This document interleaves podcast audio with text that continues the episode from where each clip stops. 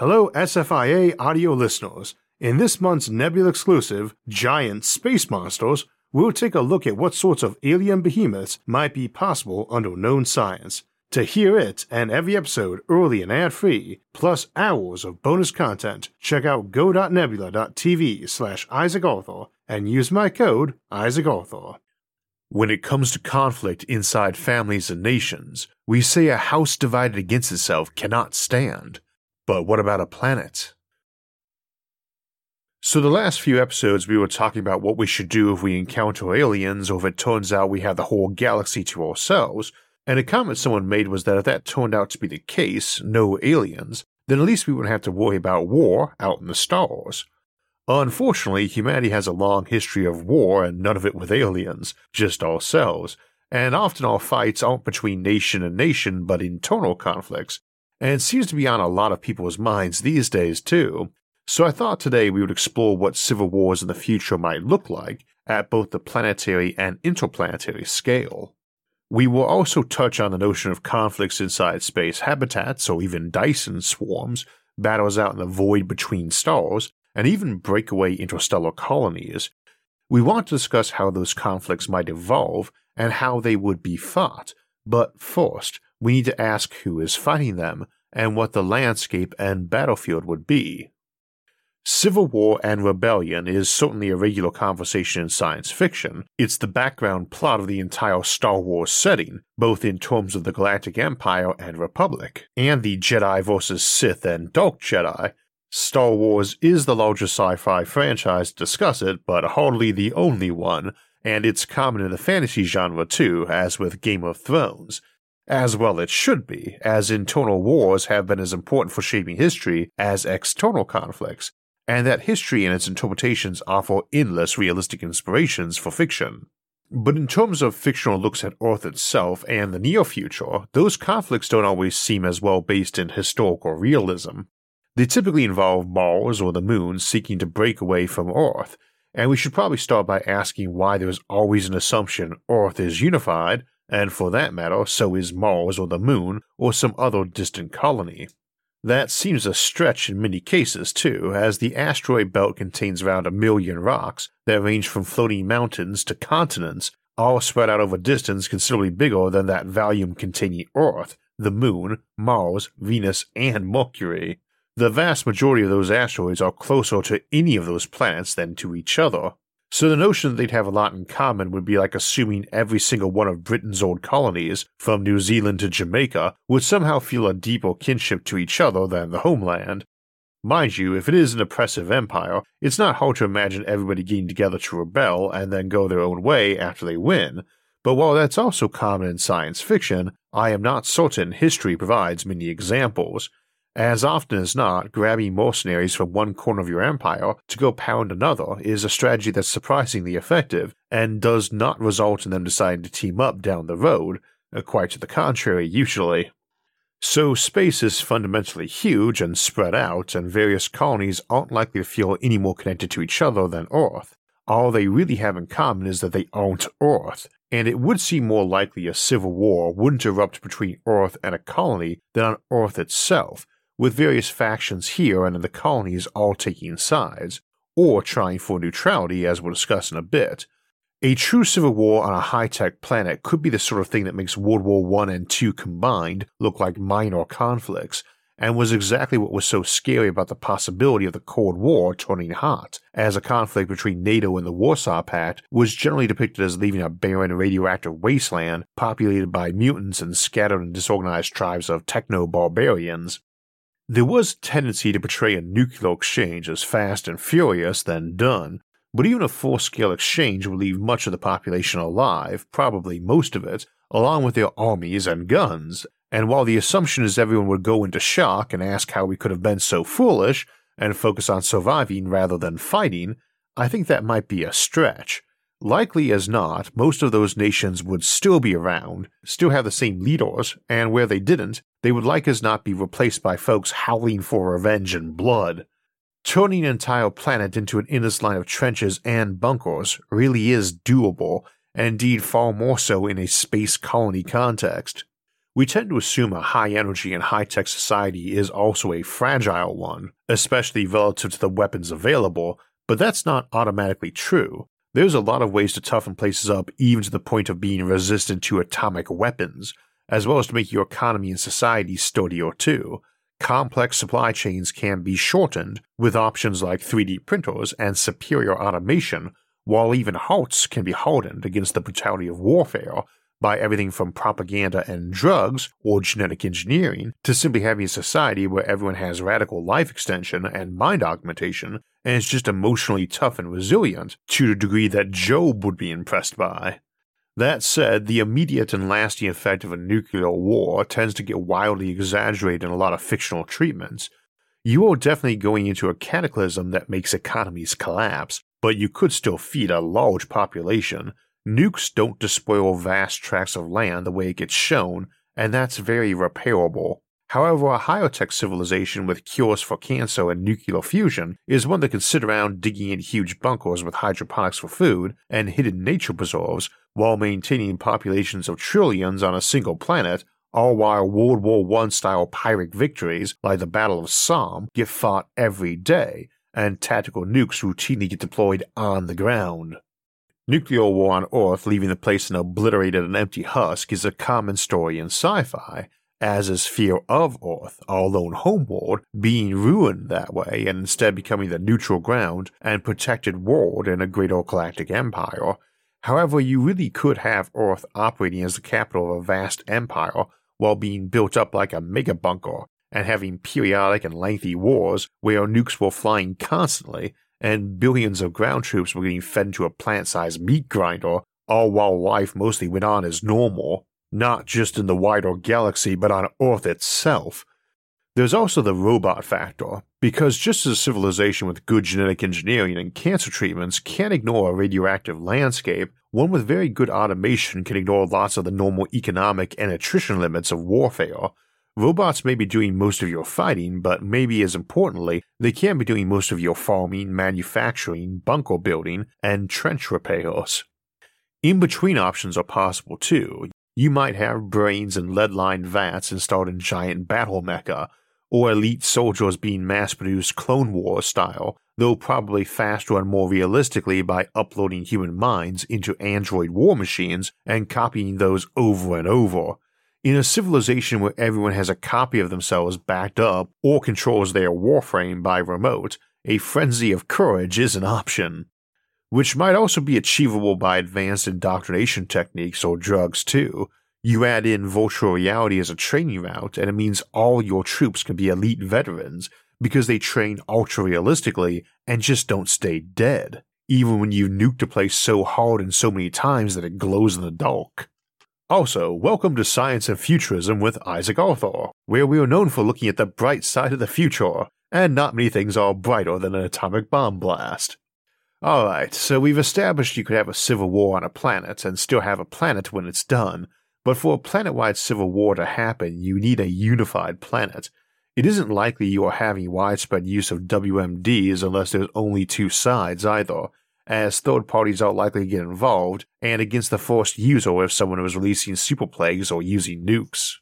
This raises the issue of wondering what on Earth would actually unify Earth, and you can make a pretty good case that nothing on Earth would, since it hasn't happened yet, and I'm not aware of any countries that include it as a piece of policy they're even seriously contemplating, let alone pursuing. The usual assumption in sci fi, of course, is that it wasn't anything on Earth that unified it, but rather something off Earth, like encountering a hostile alien empire, or just a big scary galaxy full of civilizations that dwarfed us and similarly made our differences with each other seem tiny. Which seems plausible enough, though I suspect we could still find excuses to get in fights with each other even if our alien neighbors had 50 heads, tentacles for arms, and made Cthulhu look sane and friendly. All in all, it's not too hard to imagine us getting into civil wars, just hard to imagine us ever being unified as a planet in the first place to have some colony planet of ours try to rebel and break away from. Truth be told, I tend to expect that even in some future where there were multiple empires of hundreds of trillions of people claiming so many planets and space habs that they could fit a continent into their proverbial closet, that a bunch of them would still have their capitals back on Earth. it's much easier for me to imagine a future over the next several centuries where the solar system gets colonized by tons of groups and none able to individually claim bigger bits of real estate. Recent historical precedent is that you've got to be using and working a chunk of land to have a claim on it, and you can't just grab a small farmstead worth of cultivated land covering a few dozen acres and say you now own an entire state sized parcel even ignoring that indigenous populations might live there, which for now at least would not be expected to be a problem we would face in colonizing the solar system, but might be an issue if we find little green men on Mars. Just to give a bit of an idea here, the European Union is currently composed of 27 member states controlling a land area of 1.6 million square miles. Mars has a surface area 35 times bigger than that, the Moon is 9 times bigger than that, Mercury is 18 times bigger than that, Venus is a whopping 111 times larger, so it is very hard to imagine people setting up colonies in the next few centuries that have some magic claim to territories larger than existing nations and that would stick for centuries to come.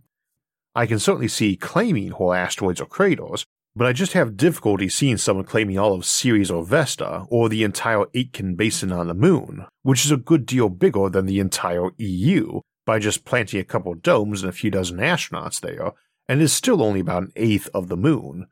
On Mars, Olympus Mons, the largest mountain in the solar system, is the size of Poland, and claiming it would mean you own just one five hundredth of Mars. That to me seems like far more plausible claims by countries as they send their colonies, it's likely to be seen as needlessly belligerent to drop a colony within a few hundred kilometers of someone else from another country without them being okay with it as long as there's vast untouched regions, and that allows hundreds of independent colony sites on each major planet and moon, while at the same time, folks back here on Earth aren't likely to feel some country has a legitimate complaint for someone settling a thousand kilometers from them, given that it is a thousand kilometers from the border of Poland to Rome or London, with several countries in between. Especially when the colonies have hundreds, not millions of people in them, all of which tends to indicate that such wards will end up as collections of hundreds of different colonies, some cheerfully integrated into nations back here, some probably sovereign right from the outset,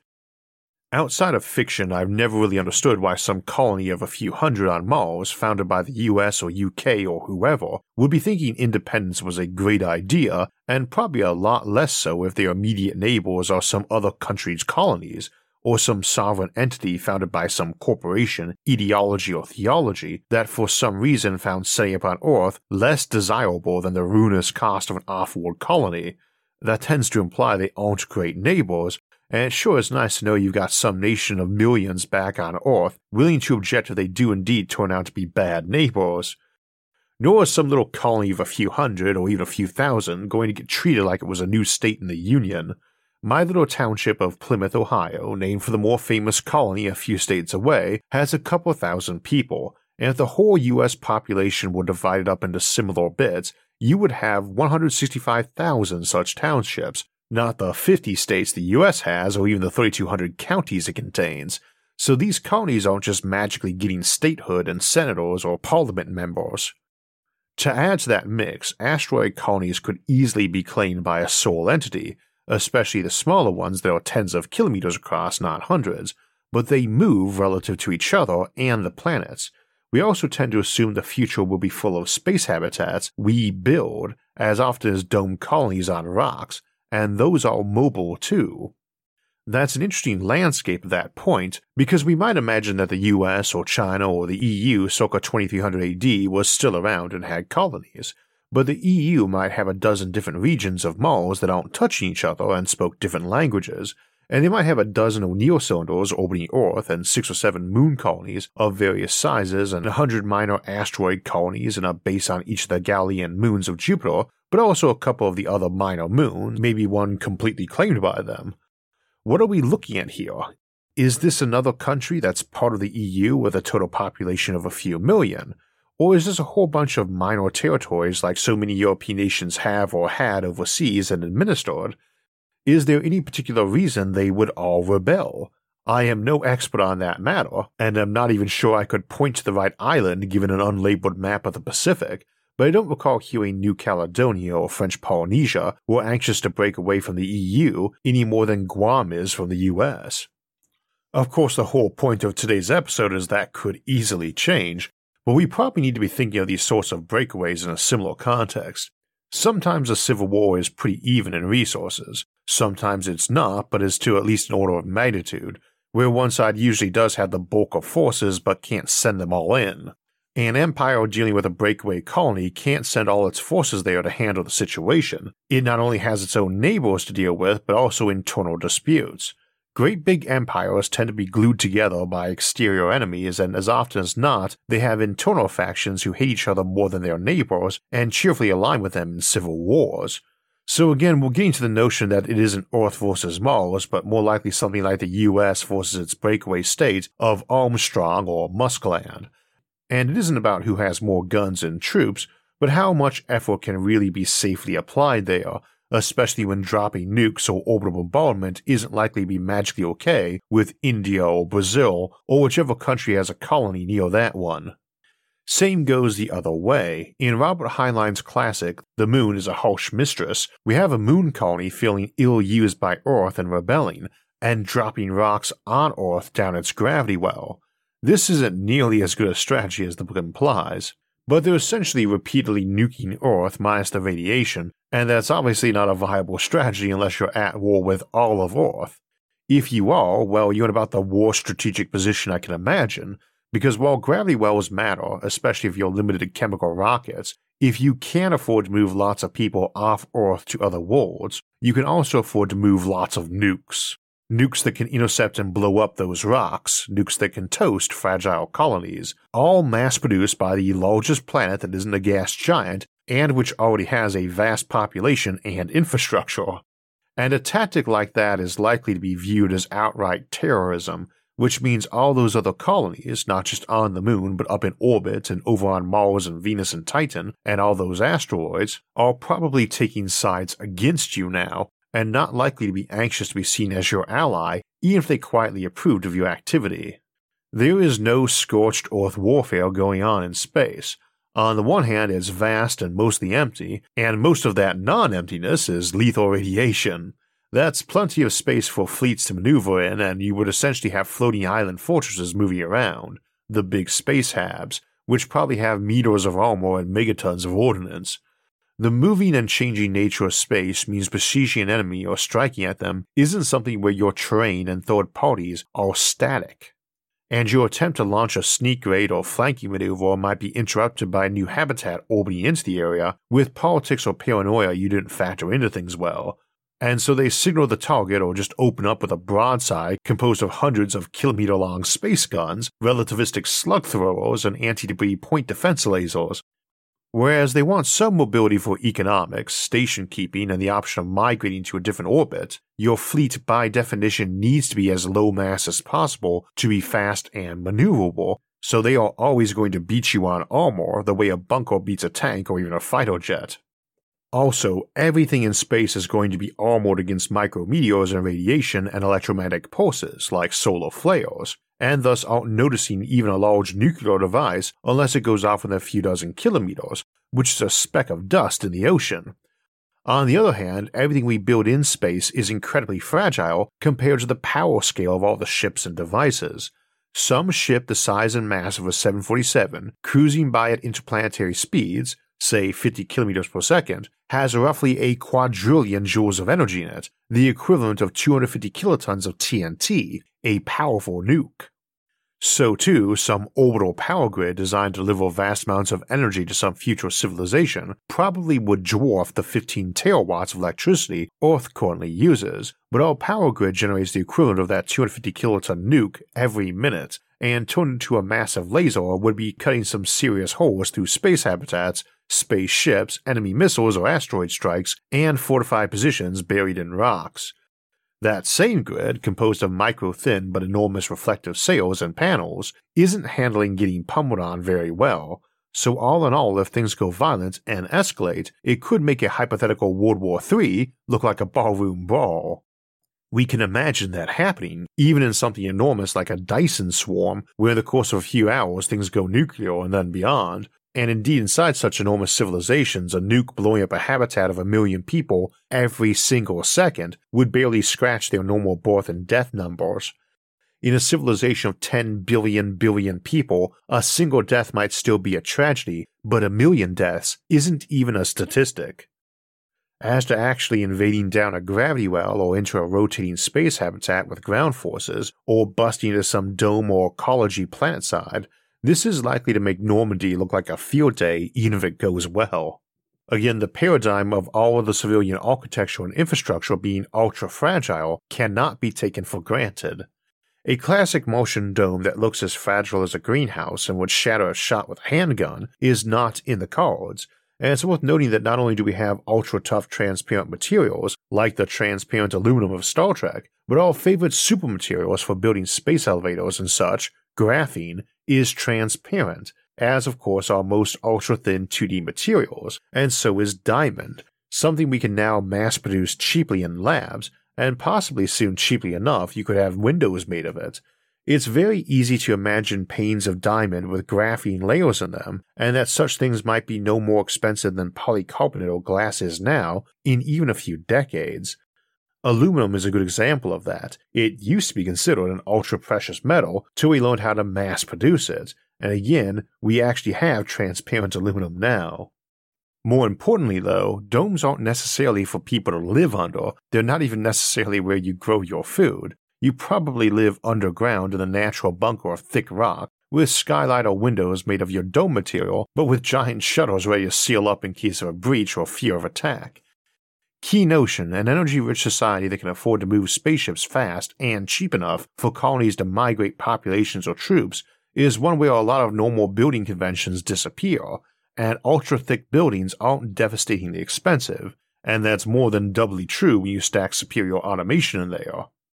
Superior food preservation techniques can help there too, because if you can store food a very long time, then you can get away with bunkers and storage vaults that people can retreat to that can still be pretty plush.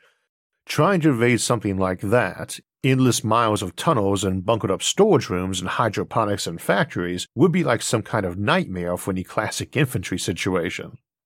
In these kind of scenarios, it can seem like your brute force diplomatic options are limited to essentially embargoing a location, sending in infantry to seize it intact, which again would be a nightmare, or blowing the place up entirely, which is easier said than done and also a nightmare, just of a different kind.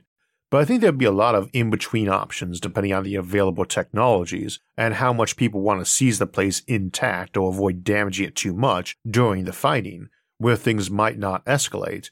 and we must remember the state of play. All habitats in space are at least modest spaceships able to be moved under their own power or by a tug. Folks needing new land can also build a new habitat or launch a colony spaceship to the interstellar depths and the trillions of stars of this galaxy. If you just really like your breathing room, well, even a full Dyson swarm is less densely populated than Earth is, as it's more like a fog of habitats around a star and the outer solar system is orders of magnitude larger even before getting to the Oort cloud, which dwarfs our primary solar system the way the inner system dwarfs our planet. So it would seem like most wars would either be about claiming a place mostly intact as the only desired option, or intended to force them to migrate away, at least for space habitats. Civil wars inside those habitats, though, would be an obvious exception, as would inside planet fixed structures like domes and arcologies or civil wars inside megametropolis city states.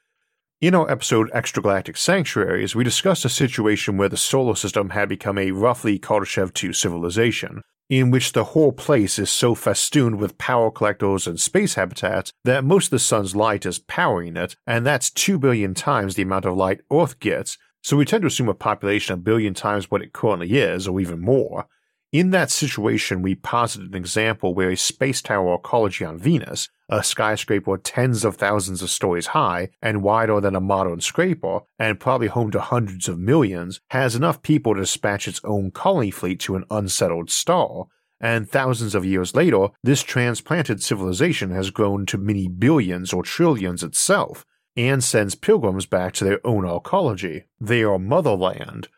by this time, which I believe we said was the 40th millennium, our own solar system is beyond colonized, and that our arcology on Venus is just a fly speck on a large planet that itself is just a dot, albeit an important one, in a greater solar civilization.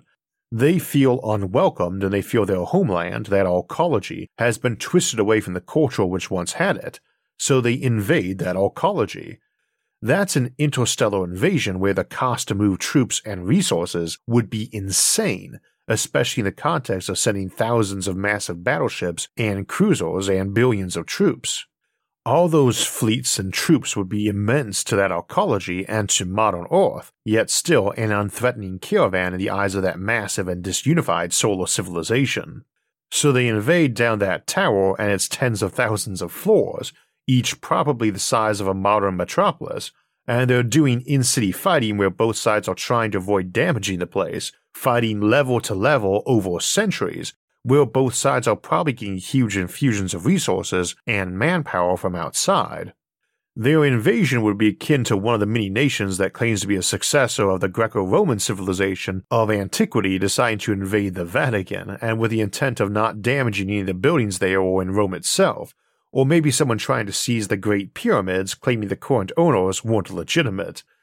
And that sounds crazy to us, but crazier reasons have been given as casus belli to invade, and in a civilization where radical life extension is possible, it's entirely plausible the people who helped build and pay for it originally and lived there were still alive millennia later and found out the place had been taken by outsiders while they were off colonizing the galaxy, and now they're coming to take it back. Mostly from people born centuries after the invasion, but some of the invaders might still be alive and respected founders and leaders too. In the eyes of the civilization around them, it might be viewed as justified if they're willing to pay the Whale Guild to win it back. Indeed, it's likely in a Dyson swarm of quadrillions of O'Neill cylinders, each home to around a million folks, that people would seize them from their owners and often successfully. Even if their takeover wasn't sympathetic to their neighbors, many might say, including the wider government, that the cost to deal with it in money and lives is too much, and the Bundy standoff in Nevada in 2014 or the Autonomous Zone in Portland in 2020 are a couple of more modern examples of disputes where that may have been a factor in what actions were taken and when.